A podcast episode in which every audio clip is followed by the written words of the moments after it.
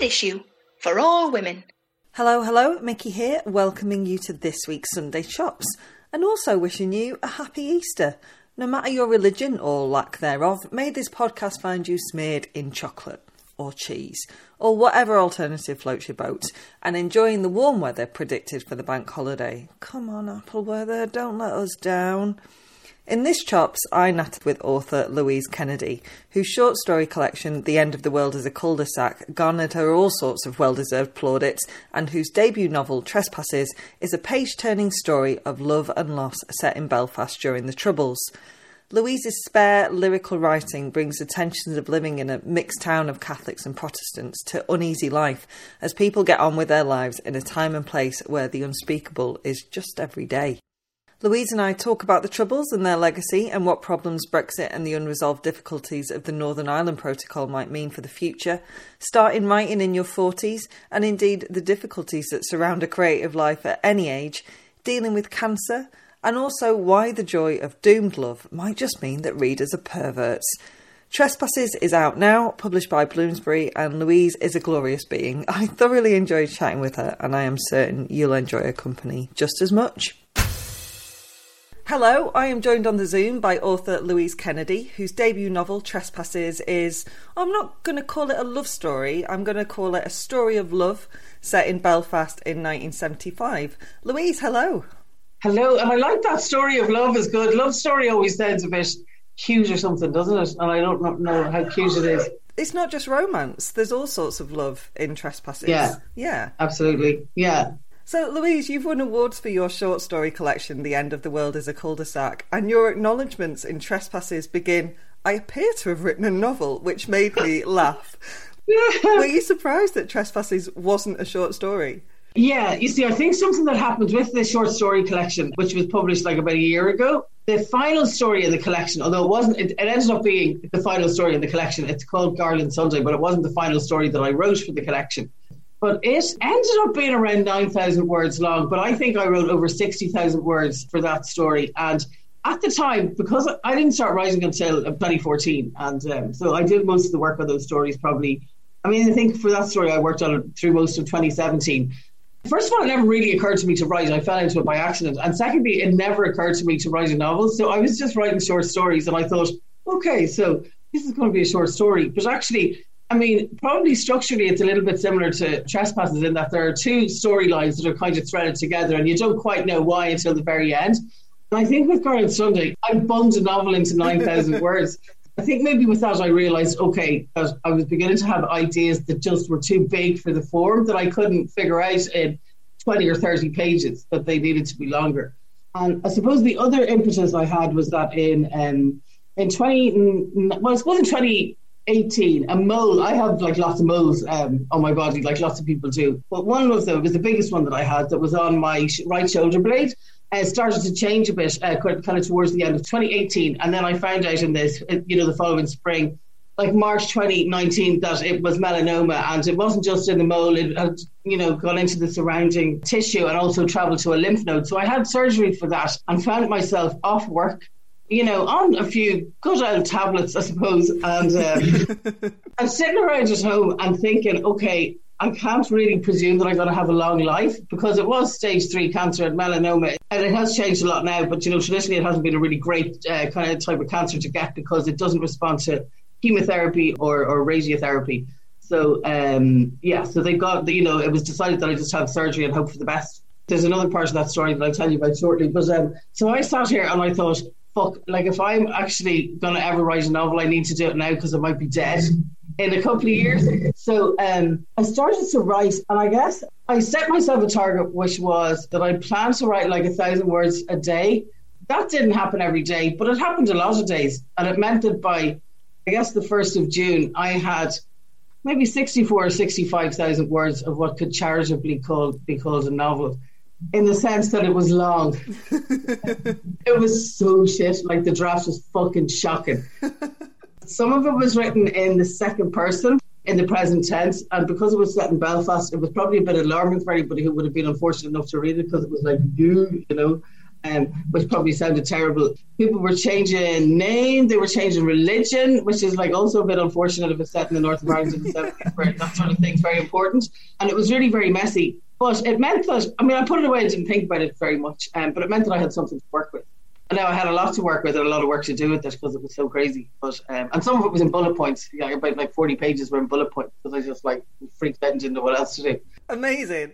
um, so a lot of work went into it, obviously, to fix it. But yeah, so that's how that's how I uh, how I ended up writing a novel. Well, despite its, you know, let's let's call it slightly scrappy start, it's a complete novel now, and not only that, there has been a lot of heat around Trespasses, including a nine-way auction to land it, and you're one of the Observer's ten best debut novelists of 2022. No pressure, mate. I mean, how does that feel? I know. Do you know what? It's um, it's sort of funny because um, so my my my cancer went away then, and then it came back like last autumn. So at the moment I'm in treatment, and that means that sometimes I feel really good, and other times I feel absolutely rubbish. So I'm on immunotherapy, which is like a new type of drug. It, it behaves very differently from, from chemotherapy. So the one that I'm on, it, basically takes the brakes off your immune system, and that's really great because it means that the immune system ideally can like find the cancer cells and um, and kill them. But it also means that it can get a bit mixed up and like attack me. My pituitary gland basically exploded around Christmas, and I um, so I you said it's never going to work again. So I'm now on like I don't know how many synthetic hormones. Like uh, my thyroid is wankered and my adrenal glands don't work anymore. And um, yeah, um, I, I, an abrupt menopause started. I really want to be telling the world this, don't I? Um, started as well. So I'm on lots of new tablets for all of that kind of stuff. So I spent, I guess, I spent January and February in bed, but now I'm up. I just decided I'm fed up of being sick, so I've got up now, and I'm dealing with it all with naps, which is working so far.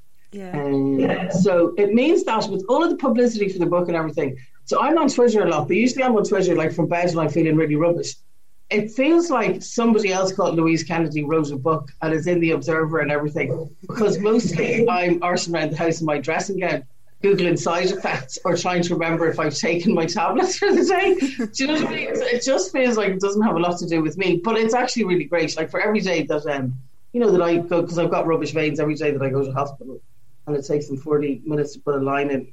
I don't know. Maybe I get an email that um, somebody has said something. Somebody I really respect has said has blurbed it uh, with sort of like really beautiful words or something. So that's all good, you know. Yeah, it's just it's probably good timing. And how are you feeling in yourself? I'm all right at the moment. Um, I was feeling really terrible, but but I feel pretty good now. So yeah, it's sort of strange. The first part of the treatment was like a, a, dose of two drugs together, which was really powerful, and they warned me that that would be hard. A lot of people can't tolerate it at all, and I, I did tolerate it. And the other thing is that's brilliant is that um, they appear to be working. You know, within three months, like um, the main tumor has kind of shrunk considerably, and then there are two other nodules that haven't changed at all. And bearing in mind they'd be expected to increase a lot in size, it's kind of amazing. So. Oh well, everything crossed because it sounds like it's positive so far. But you know what's sort of weird? It's not. Um, I don't know. These have, these have been probably the best years of my life in, in lots of ways. I don't know why that is. It's just very strange. Like every time I walk onto the, the day wars, I learn something about people or about myself or something. Um, it's kind of amazing. It's interesting, although obviously I would wish you nothing but great health, but mortality being pushed in our faces. Mm. It's a big part of trespasses as well, right? Mm-hmm. Yeah, it probably is actually. Yeah, I never thought about that. It actually probably is, isn't it? Yeah. Um, yeah. I guess that maybe that was going on subconsciously. It certainly wasn't intentional at all. That's really interesting. I haven't thought about it like that. So, the blurb for Trespasses describes how Catholic primary school teacher Cushla meets Michael, mm. a married man in the pub owned by a family. He's not just married, he's Protestant, so it's no spoiler that as a reader, you go in knowing it's probably not going to have a happy ending. So, you know, we covered this off air, but thanks for making me cry. Why do you think we're so drawn to doomed love stories? I don't know. That's very interesting because um, th- this came up before uh, with me. I suppose it's just about what makes fiction or something. So, you, you know, in real life, we wish people well and we want them to be happy and stuff. But I don't know what it is. There's there's maybe some sort of a I, went to a, a, writing workshop with an Irish writer called Sean O'Reilly, and he put it in a really hilarious way. And what he said was, "The reader is a pervert." it's the reader is a pervert. Um, it's a really fantastic thing to say. But I suppose what he meant was, you know, I had um, someone um, said said to me, "Oh, you know, about my short story collection, all the men in it are terrible. You know, these poor put upon women, and the men are all bastards." You know, there's one story in particular, and it's where there's a young pregnant woman who's like lugging a, a baby around. She's about a year old, and she's heavily pregnant, and she lives on a farm, and she's looking up the this kind of frozen across this kind of snowy fields at this lambing shed where her husband is in the lambing shed doing the lambing with this like implausibly and sort of unhelpfully glamorous 19 year old you know, you're really willing things to to go well. Like she's very anxious. She's feeling really shit about her body and everything. Um, you know, like two pregnancies in two years, like everything's going south, and and she's like not feeling good about him being in the shed with this young one. And I suppose her worst fears come true. And people said to me, "Oh my god, that was terrible." And I said, "But like."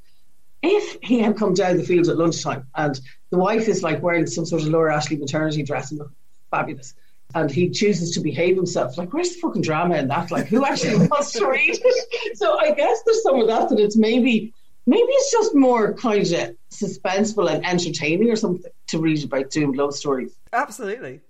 We all probably have kind of Emily or uh, yeah Emily Bronte disease from school and stuff as well, don't we? Where we kind of love that kind of thing. Come on, let us into your window. Trespasses is set in the Troubles. Mm-hmm. At one point, one of your characters asks, Is this a war? And another replies, Mm-hmm. I don't know what else I'd call it. But it does feel like 50 years on, and in the aftermath of Brexit, the Troubles have been, if not forgotten, Mm-hmm. trivialised. Yeah. I think this is problematic for a lot of people who live in the north. I mean, I think there are a few things going on. You know, it's um, you know, the Good Friday Agreement was signed in 1998. That did a number of things. I probably need to preface this by saying that not every political party in the north went along with it, and the party that didn't go along with it, the significant one, was the DUP. And they um, currently have, you know, the first minister post. Well, they've actually just um, thrown the toys out of the pram yet again and collapsed the um, executive you know, for quite a lot of the time, executive doesn't function because, you know, it's impossible to reach agreements on, on the Irish language and stuff like that. You know, there are just so many problems with it. And the DUP, in my opinion, are particularly intransigent and unwilling to work. They're also very conservative. You know, they'd be fans of Donald Trump in a lot of cases. Um, they'd be very conservative on things like women's re- reproductive rights and um, um, like terrible attitude to, um, to difference in general, actually horrible to gay people and stuff, just horrible attitudes, actually, really generally. So it's really difficult for, for things to function when they are in government. I think what the Good Friday Ad- Agreement did was to bestow on every single person in the island of Ireland to call themselves whatever the hell they liked. And in a place where identity is really, you know, has caused death and, uh, and caused all those years of conflict, it did actually solve a lot of problems. And it meant that I am, uh, you know, of northern uh, nationalist origin, and uh, my family would always have identified as Irish, but not publicly because of the place that we lived in. So we lived in an area very much like Cushla's town, uh, where we, we were in the minority. And really, us living there depended on us being really quiet and not rubbing anybody's noses in the fact that we were Catholic. So we had to just really, so, you know, our, our identity was kind of subsumed into this sort of uh, Protestant middle class, I suppose, that was there. And that sounds all, well, you know, sort of, like, it probably doesn't sound terribly stressful, but it actually kind of was because you know, we had a neighbour who was um, abducted and murdered in a very similar fashion to what happened fictionally to a character in, in, in the book and stuff like that, uh, one of the minor characters. But so I suppose people were allowed to call themselves whatever they liked. And also, I think what was hugely important was that membership of the European Union gave everybody on the island an identity that was bigger and broader, and we felt more positive and stuff. And it just opened the kind of narrow little world of this little sectarian hole that the North was all through the Troubles into something just much wider. And not only has it caused all of those problems with the border and the protocol and and uh, wound up, you know, certain very small sections, but they're there all the same of maybe the loyalist community who are, are, are making noises that they won't tolerate the protocol and, and uh, hinting that they'd really prefer a return to violence. You know, putting out sort of half-assed death threats on politicians from the south going to the north, all of this sort of thing. What it also did was, you know, Brexit basically denied all of the nationalists in the north their European status, mm-hmm. which is outrageous. And the majority of people in the north of Ireland didn't even vote for Brexit. You know, it was in the middle. So this is so these are huge problems. I think maybe um, a lot of people. I mean, I think a lot of nationalists kind of uh, maybe understood that um, that the British government didn't really particularly give a shit, and that I'm sure ordinary people in Britain don't really think a lot about the north when they're walking around the place. But I think maybe for um, for a lot of unionists, it's been probably surprising and um, very disappointing to them how little Boris Johnson certainly cares about it. You know, so they probably need to wise up about that. I think when he's a, an absolutely gaping arsehole, that I've got no room to be surprised anymore. Yeah, yeah. I know. Yeah, we find it baffling and it's just so worrying, you know. And I think, especially, you know, for people in the border communities and stuff, because literally at the start of the Troubles, roads were blown up to stop people from crossing back and forward across the border. Like entire livelihoods and communities were destroyed. It ended up being almost like bandit country with stuff being moved back and forward across the border. And then they had 20 years of people living quite normally, passing back and forward. I mean, it's certainly all of the hardware partition was removed and it wasn't quite so obvious and stuff. It wasn't militarized or paramilitarized. And it meant a sort of a normal life for people there. And, you know, people who built up sort of restaurants and stuff like that or, or bars and, and, and, and, lives. And now that's under threat again, you know. Um, and maybe these are kind of small problems, but they're in the, you know, grand scheme of things, but they're enormous for the people who live there. Yeah, I don't, I don't, think they're, they're small things at all. Yeah, no, they're huge. Yeah. And the yeah. fallout as well of kids in the 70s, 80s, mm-hmm. 90s in mm-hmm. Northern Ireland. I think I read in an interview that you described yourselves as a generation raised by nervous wrecks. Complete nervous wrecks, yeah. And understandably so, yeah. Yeah. It was ridiculous, you know. Like my friend's father was in the police, and um, she lived across the road. He was a Catholic um, policeman, which is probably unusual countless times I saw him dropping to his, you know, his stomach to check under his car for a bomb. And my father did it for a while in a job that he worked in um, where he was the only Catholic in a huge uh, workforce of about 160 people. You know, we had a bar in the north that bombs were planted in three times. Uh, the the final one detonated. Yeah, so there's just all of that sort of stuff. Mean, I think our parents sort of tried to protect us from it, but but they couldn't. You know, um, and, and, I think also uh, uh, another huge aspect of us that I think was really bad for us was that we had to, even as children, we had to be really careful about what we said. And I think that's very bad for you, that we had to be really careful. I think, you know, as, as children, pretty soon we uh, learn to look for the signals to identify what religion the person we were, the, the, child we were speaking to was. Now, very often you'd know because they lived nearby and they went to a different school, like they all had uniforms and we didn't. So we always looked a bit kind of um, raggle taggle going around the place. But um, yeah, so all of that was really important. Yeah, it's just a layer of stress or something. Completely not normal. But then other things were so normal. I mean, we watched Multicolored Swap Shop on a Saturday morning and we watched, we waited for Pop and Pops and you know, watch bagpuss in our pajamas. Like it was the same as, you know, on children's childhoods in England or Scotland or Wales, I suppose. But um, except that we had all of this mayhem going on in the background. Your characters are ordinary people trying to live ordinary lives with all of the everyday joy, heartache, mistakes, bullshit, mm. and betrayals that that entails yeah. in mm-hmm. desperate times that have become yeah. every day because they are just there all the time. Mm-hmm. And so it might be set in the 70s, but Trespasses feels very timely. And mm-hmm. I think, sadly, it's always going to feel timely. Yeah, I have a, a, sort of a horrible feeling about that as well.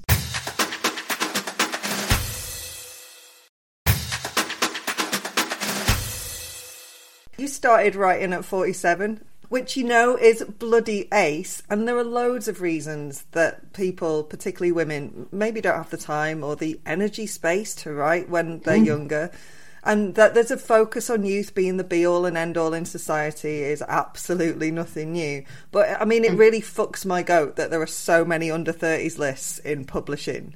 And I'm not meaning to blow smoke up your ass, but your writing is beautiful and it's informed by experience. I'd love that you found your writing voice at the age where we women traditionally become invisible. Thank you very much for saying lovely things about writing. Okay, so I have a few theories here, right? I get asked about this a lot. I have a few things, okay? You know, when I see those lists, I don't begrudge the under 30s who end up on those lists. I am so happy for them because I think that everybody needs a bit of help. But what I do question is, um, that, you know, there are factors such as women in their sort of 40s, 50s, and 60s tend to be at a kind of economic disadvantage to men of a similar age. So why they don't need help is kind of beyond me. I also think that in this day and age, I don't think everybody, but I think for uh, you know to sort of have a life and devote yourself to the arts, you do need a few bob. And for anybody who's able to do that in their thirties and stuff, without having to take a second job and everything, I'd be curious about that. I think there are a lot of issues about class. I was going to say we lose a lot of working class voices. Absolutely, and, and that's not to say, um, you know, I'm not talking about any writers in particular, and I know it's not the case with everybody, but I am very curious about. Um, yeah, I don't know I'm curious about how people would be able to afford to um, kind of um, be young and pay rent in a big city and um, have a kind of creative life. What's that about? How, like, how could anybody?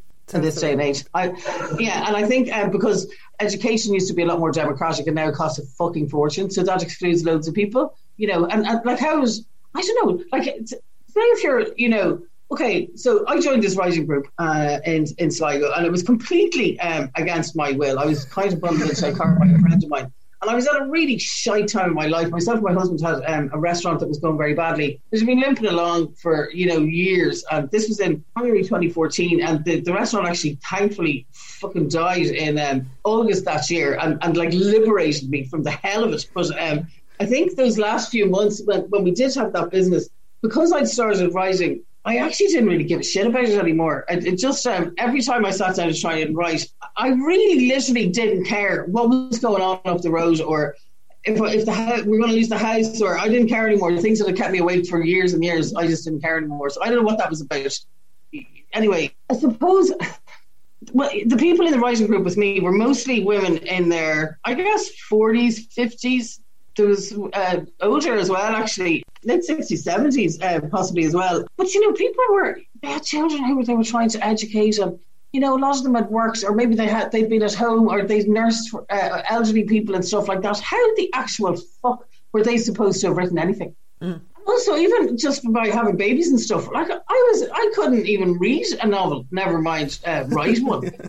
after for about ten years after um, I had my children, um, I couldn't read fiction. I swear to God, I could only read non-fiction. There's something about you know the way you have to suspend your disbelief for something. And I think that things were just so real with having small children and having to go out to work that I just couldn't allow myself any sort of fantasy time or any sort of imaginative time at all, even just as a reader. Yeah, yeah. It's really hard to immerse yourself in another world when you're picking fish fingers out of your hair, right? Well, absolutely. And then there's also this sort of, I don't know, I, found as well that um, I used to be kind of pretty fearless about a lot of stuff. And I think when, when I had children, I ended up being afraid of everything. You know, the way you start to see perils everywhere because you think that they're going to like drown or they're going to fall off a wall and bash their heads or something like that. And I ended up, you know, ended up being kind of a bit afraid of swimming for a while. And, and then after when I got in the plane, I thought, oh my God, am I dying? We might all die. You know, this sort of thing. It's just getting like generally very nervous or something. But that's, I mean, I guess, well, that's the sliding point in my neuroses. this idea, anyway, that, um, that only young writers need to, to be supported is just fucking annoying. At the moment, I'm reading a collection of short stories by a writer called Jane Campbell who is 80 and she's fucking unreal. And her first book is about to be published. Isn't that just unbelievable? That's incredible. She is unreal. Um, she's so good that she, I think on spec, sent a, a short story to the uh, London Review of Books. And um, Mary Kay Wilmers found it and read it and said, publish it, even though they don't publish fiction. Like, she's so good. But but also, you know, I, I don't know if this sort of age thing is really very good for younger writers as well. I mean, like I'm at a stage in my life where I'm just not ever going to be pornified, you know. Whereas I think some of the younger ones, it's I don't know, I just don't like some of the marketing and stuff where um I don't know. I mean, I, I read with some some agent, some agency man, like an academic, who should have known better, said something about Sally Rooney having like these marvelous full lips. What the fuck? Like they don't talk about men like that, you know. And these also these really reductive conversations that she had to have after her first book, it's like, well, if you had an affair with a married man, like, just mind your own fucking business and don't be rude. Like, you just, these are questions that just would not be asked of men. Mm-hmm. Agreed.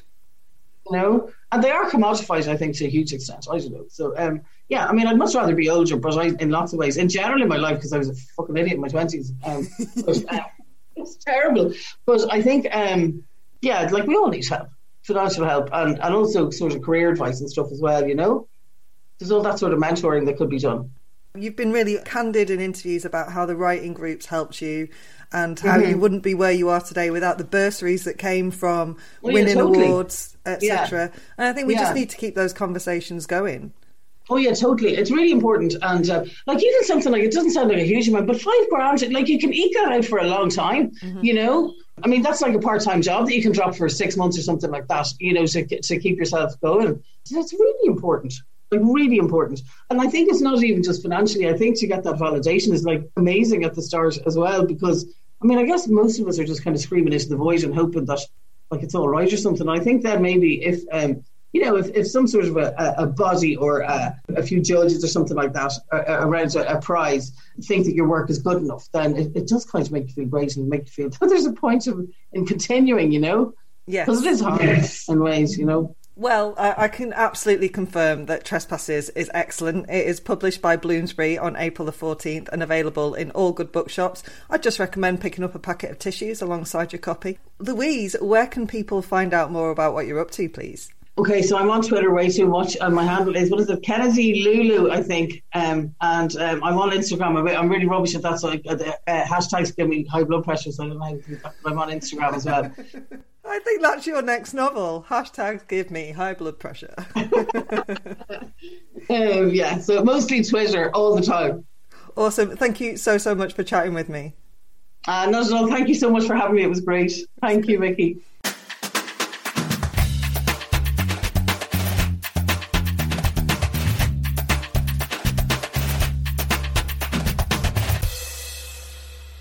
Issue for all women.